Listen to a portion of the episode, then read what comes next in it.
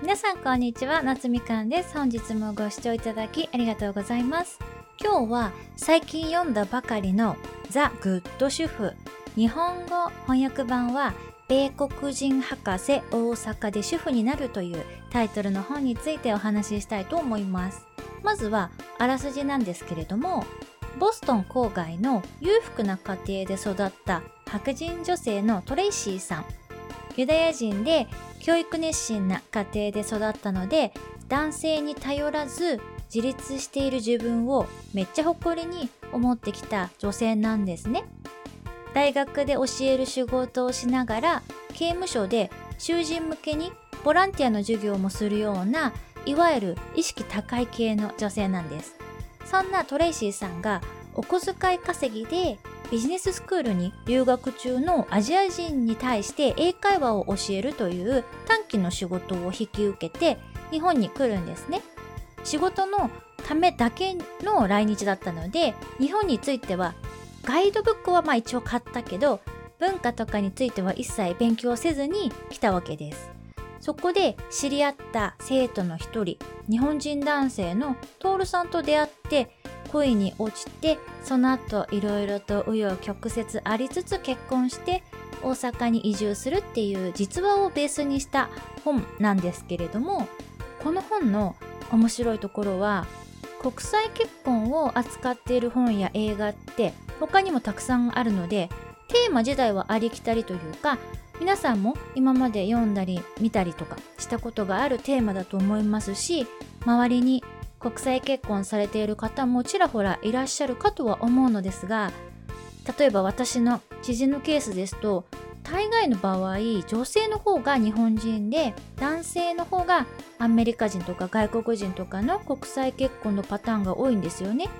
なんですけれども、この本のトレイシーさんはトレイシーさん自身が結構そもそもいい感じのキャリアをお持ちで、でもそれを諦めて愛する男性のために全く馴染みのない国に移住するっていう設定なんですよ。トレイシーさんはそもそも日本に興味があったわけでもないですし、国際結婚したいとかそういう気持ちもね全然なかったんですよ。ですけれども、たまたま職場で自分の生徒として出会った英語がね得意ではない日本人男性と恋に落ちて、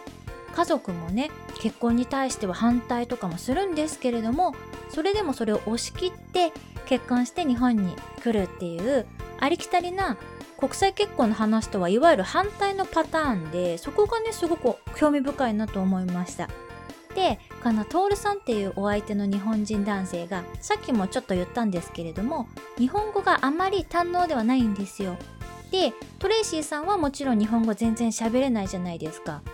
だから2人の会話というかコミュニケーションがねすごいハラハラするくらい危ういなって思う場面もねあるんですよ。でもお互い同じ母国語を通じて話すカップルとは違って、言葉だけで完全にコミュニケーションが取れるわけではないので、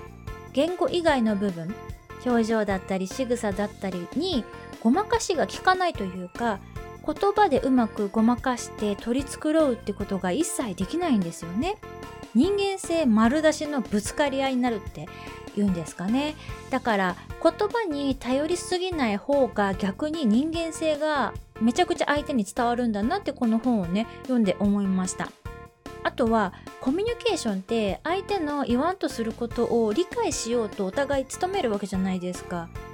でもしね、私だったら、例えば日本人のお相手で相手の人が私のことを理解しないとめちゃくちゃ腹が立つんですけれども、そもそも相手の日本語が母国語じゃないってなれば、理解してもらえなくても大してイライラしないんですよね。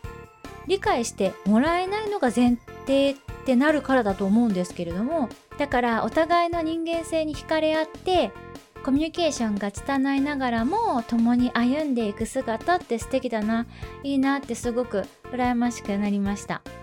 私が外国人留学生の子たちと話すのが好きなのも、言語以外の部分で伝わってくる彼らの人間性の部分にとても惹かれるからなのかなと思います。だから私自身も言語以外のね振る舞いとか、いわゆる非言語情報の部分にはね特にこれからも気をつけていきたいなと思います。